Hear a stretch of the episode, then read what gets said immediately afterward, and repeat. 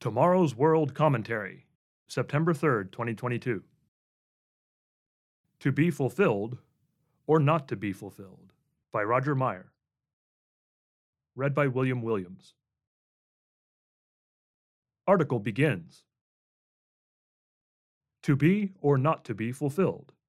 That is the question regarding whether or not Bible prophecies have been fulfilled or are yet to be fulfilled. It is a fair question, to be sure, despite my apologies to William Shakespeare for appropriating from his play Hamlet the famous soliloquy spoken by Prince Hamlet. Atheists and humanists do not believe the Bible is the Word of God. Others hold a skeptical view of the Bible and its prophecies. Some who call themselves Christian think that prophecies were just for the Old Testament times and are not relevant today. Others know there are prophecies specifically about the end times, and an increasing number of people are coming to believe we are indeed living in those times. Serious students of the Bible are very much aware of end time prophecies and are watching for the fulfillment of these events. Prophecy is a significant part of the Bible, including New Testament prophecies for the end time delivered by none other than Jesus Christ himself. So, yes, Bible prophecy is not only for olden times, quote unquote, but is very much relevant for today.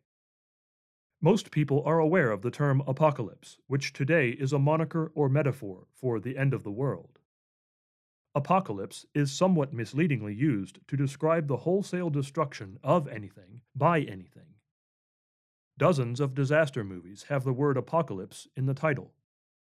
In these movies, the destruction may be brought about by angels or aliens, cannibals or cowboys, meteors or Mayans, starships or sharks, or by the zodiac or zombies. The word apocalypse has also become a general misunderstanding of the Bible's book of Revelation. In fact, the word revelation is a translation into English of the Greek word apocalypsis from Strong's entry G602, meaning appearing, coming, lighten, manifestation, to be revealed, or revelation. But many people also believe that the book of Revelation is a mystery and cannot be understood. Some think the author of the book may have been hallucinating, but as the first sentences in the book state, it is the revelation of Jesus Christ, which God gave him to show his servants, things which must shortly take place.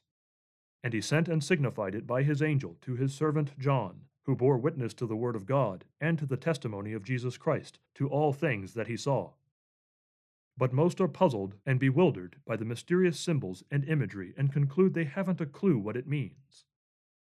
Others may see, quote unquote, in it what they want to see, interpreting it to apply to some political event or natural disaster. There are numerous places where the Bible uses the phrase that it might be fulfilled, concerning prophecies referring to Jesus Christ. In fact, all of the prophecies about Jesus' coming in the flesh were fulfilled. See Acts chapter 13, verse 29, which states, Now when they had fulfilled all that was written concerning him, they took him down from the tree and laid him in a tomb. Many have noted the numerous prophecies that were fulfilled concerning the life of Jesus Christ. For example, Matthew chapter 1 verse 22, chapter 2 verses 15, 17 and 23, and chapter 4 verse 4. Jesus said, These are the words which I spoke to you while I was still with you, that all things must be fulfilled which were written in the law of Moses and the prophets and the Psalms concerning me. Luke chapter 24, verse 44. Many prophecies concerning other things are stated in the Bible as being already fulfilled. But there are indeed prophecies yet to be fulfilled, which will be fulfilled as end time events. Jesus also warned that many would be distracted from watching in the end times and caught off guard when he returns. Luke chapter 21, verse 34 but you don't have to be among them. To aid in your study of Bible prophecy, watch the telecast, Fulfilled Prophecy, and order or read online the free booklets Prophecy Fulfilled, God's Hand in World Affairs, and Revelation, The Mystery Unveiled.